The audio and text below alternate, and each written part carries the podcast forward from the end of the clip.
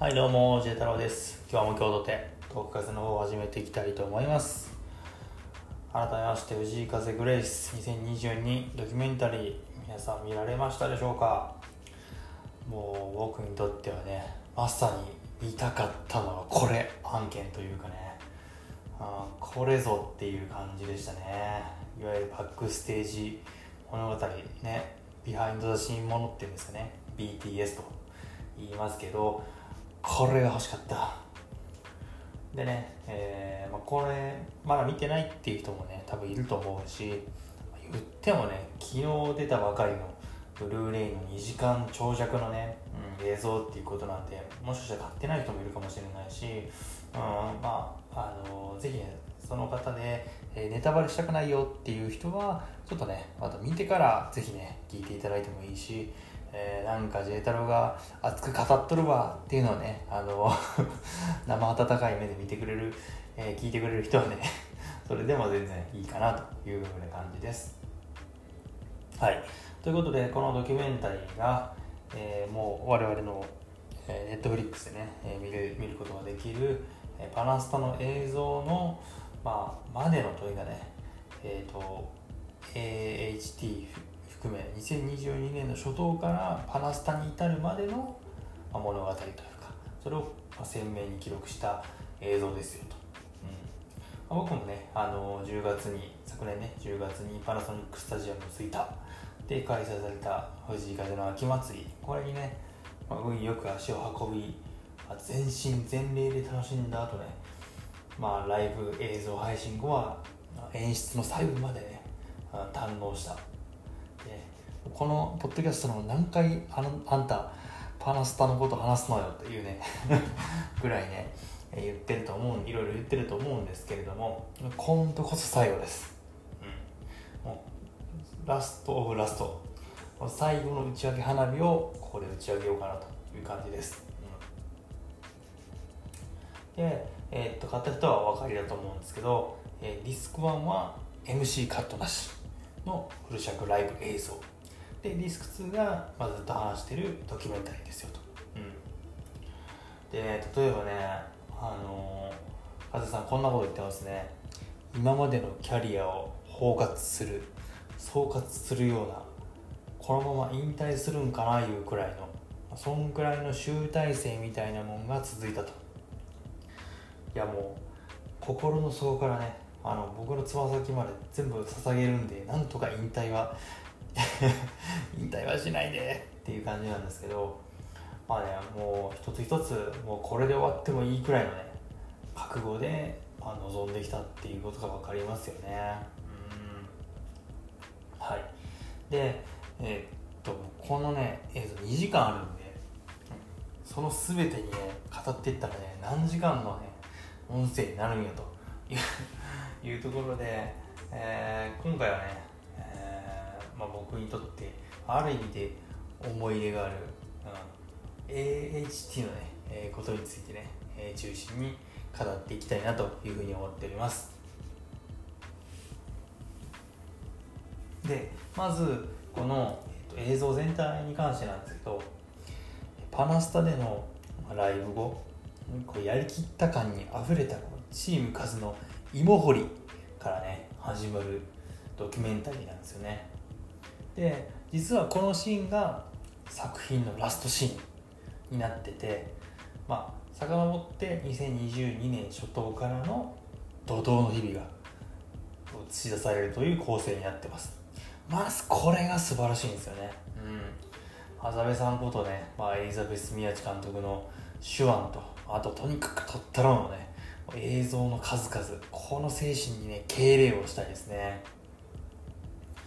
でえっと、時間軸の大きな柱は先ほど言った AHC とパナスタ。でこの2つを起点にグレイス周りのね MV 撮影とか、まあ、もちろんね NHK の、NHK えー、ドコモ。ドコモとのプロジェクトタイアットプロジェクトとか、まあ、ライジングさんに至る経緯とかね、まあ、そういった、まあ、同時多発的にプロジェクトが進行していくようなイメージですね。はっきり言いますけどちょっと抱えすぎ。忙しそうすぎというか普通に心配になりますよね。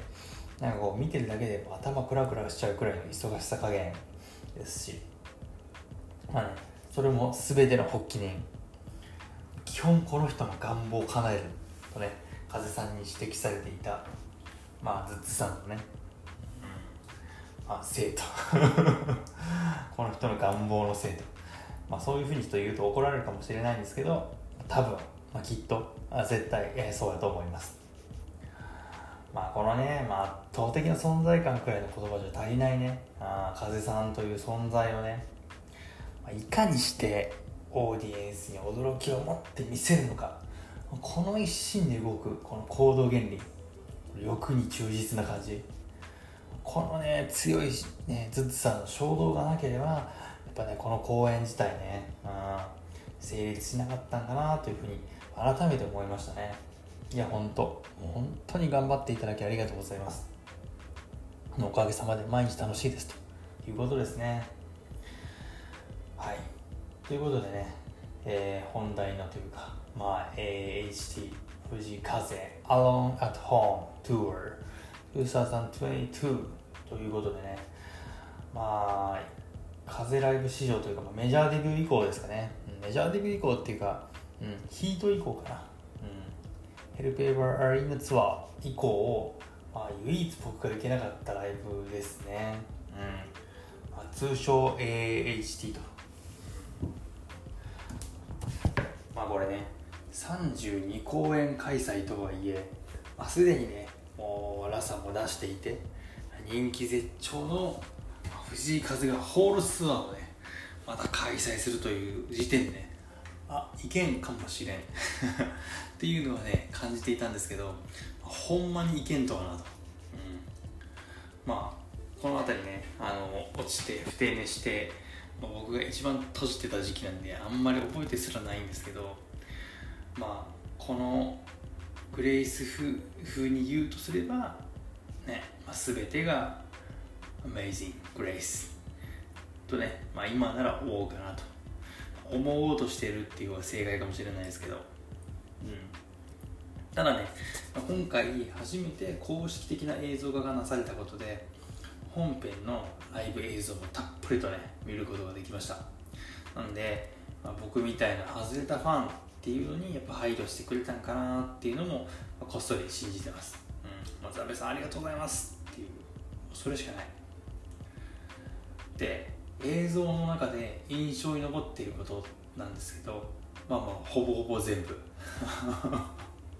もう全部。まあギター風。ああこれ知らなかったっすね。マジで。いや素敵でしたね。うん。でダッチさんの小芝居とか。あとその地方と特有のノリとファンの楽しそうな表情とか。あとご当地名物とかに至るまでも映像が最高の超絶感謝というところですね、まあ、その中でもねあえてあげるんであればね、まあ、特に語っていきたいのは、まあ、風さんのリクエストカードへの思いと、まあ、設営あと運送といった裏方にまで焦点を当てた映像。であとコロナというアメージング・レイス。この3つですね。でまずリクエストカードなんですけどこの映像を通していろんな箇所で自然とね涙が出たんですけど、まあ、まずはじっと一つ一つのこのカードを見つめて、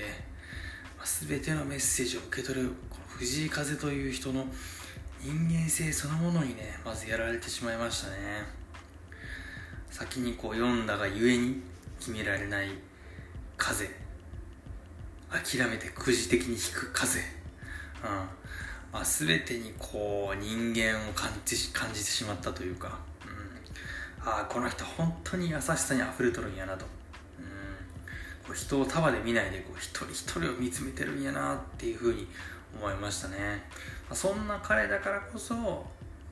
ね歌う歌詞メッセージにも説得力が増すし、まあ、信頼できるし、まあ、何よりかっけーっていうふうになれるんかなと思いますね、うん。で、えーと、全員でチーム数というところのね、えー、ところも良かったですね。グッときましたね。いわゆる黒子というね、えー、舞台のあ準備とかね、まあ、そういったところについても丁寧に収めてくれてたところに、まあ、かなり感動しましたね、うんまあ、美術デザインの松本さんの風の愛情を持って大事にされてきた印象みたいなのをね具現化した部屋作り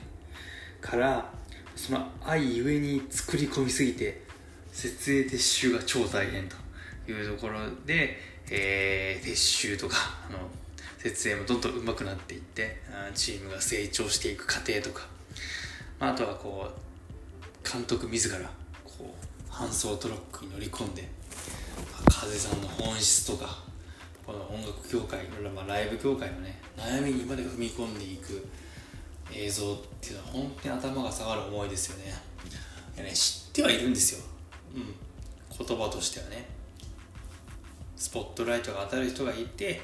えー、それを準備する人がいるっていうことはさ、うん、ただねこの映像を見たことで、まあ、言葉ではなく心でチーム風のありがたみが分かったような。そんな気がしましたね。そしてコロナというアメージング・レイス。まあこのタイトル付けがちょっと正しいかわからないんですけど、まあ、ちょっとそうとしか思えなかったですね。うん。都城公園で、まあ、風さん本人がコロナに罹患してしまって公演は延期。え当然組んだセットは解体。楽しみにしていたファンにはまあ、その秘宝を告げることとなると、うん、でチームは対応に迫られる。でこの直後に出てくるタイトルが藤井風グレイス2022ということなんですよね。もうねしびれたよね。ここでタイトルか。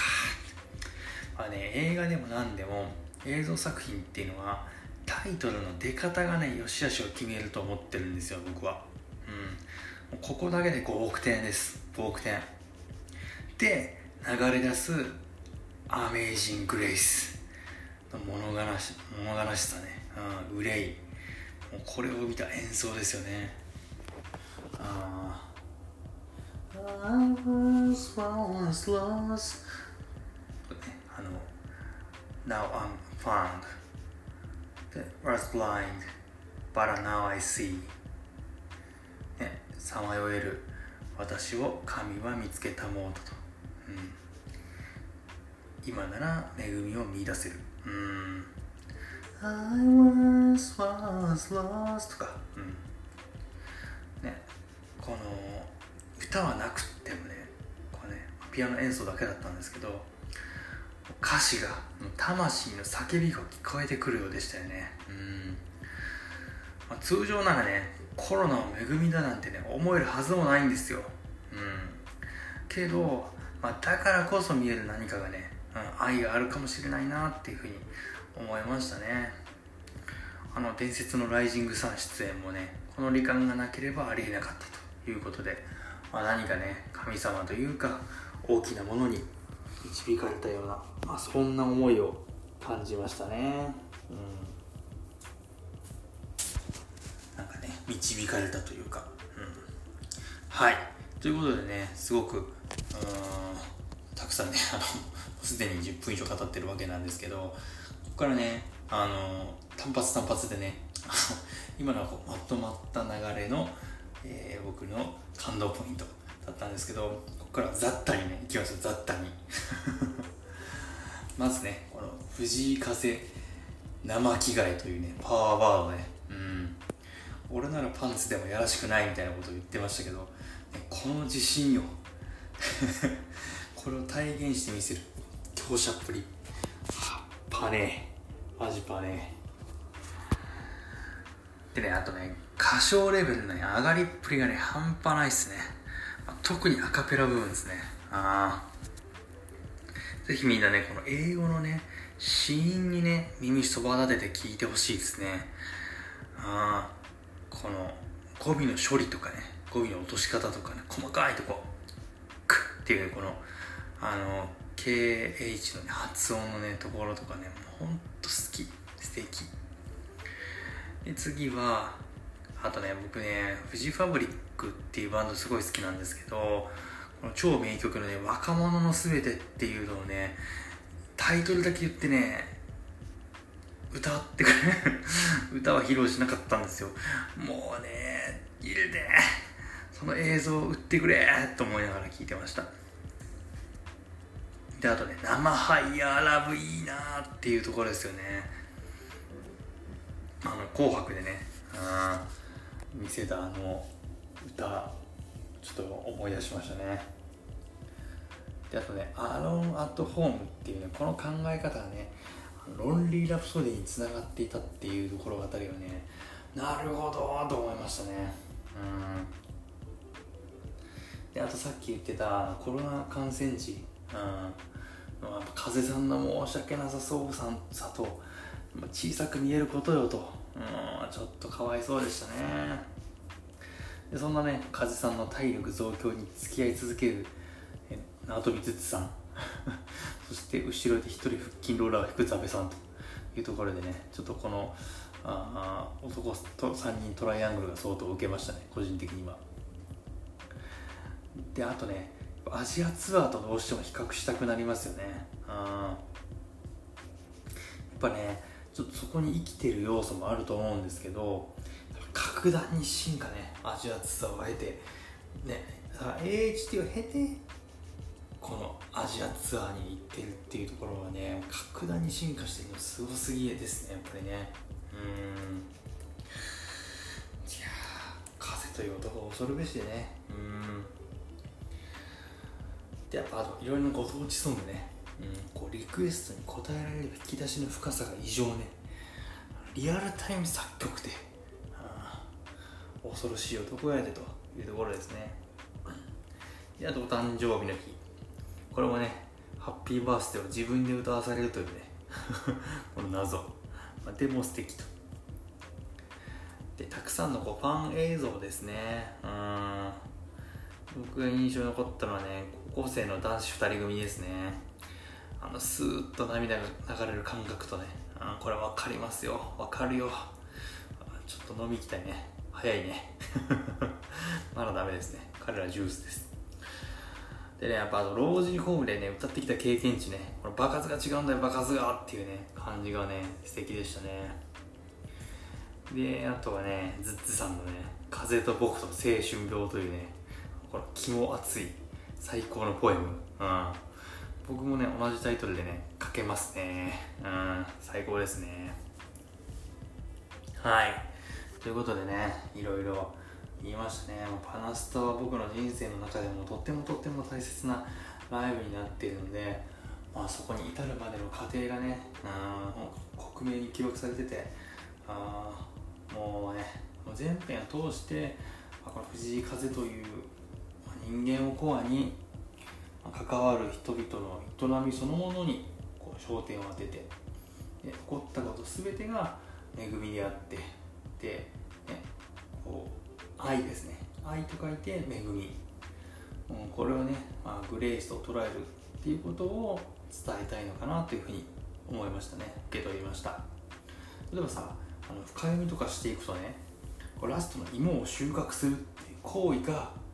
もうそれがね収穫を得るグレイスを得るっていうねメタファーにすら感じてしまうみたいなあなんかいろいろね感じることがあったんですよね、うん、この映像を見てからのパナスタ・グレイスはねもはや無敵やね。あそう感じましたね。はい。まあね風さんも全てあなたのグレース。何があろうとも全て私のグレース。うん。もうこう言ってますしね。まあ藤井風というグレースですね、まあ、これを抱きしめて大切に生きていきたいなと、うん、いうふうに思いました。いやー本当に藤井風っていいもんですね。ということで、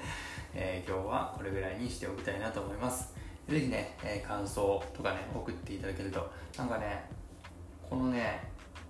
あのー、ドキュメンタリーについてはね、話しててもね、ブログ書いててもね、超楽しかったんで、うん、なんかいい、えー、時間が、えー、提供できたんじゃないかなと 勝手に思っております。それでは皆さん、聞いていただきありがとうございました。また、えー、聞いてください。バイバーイ。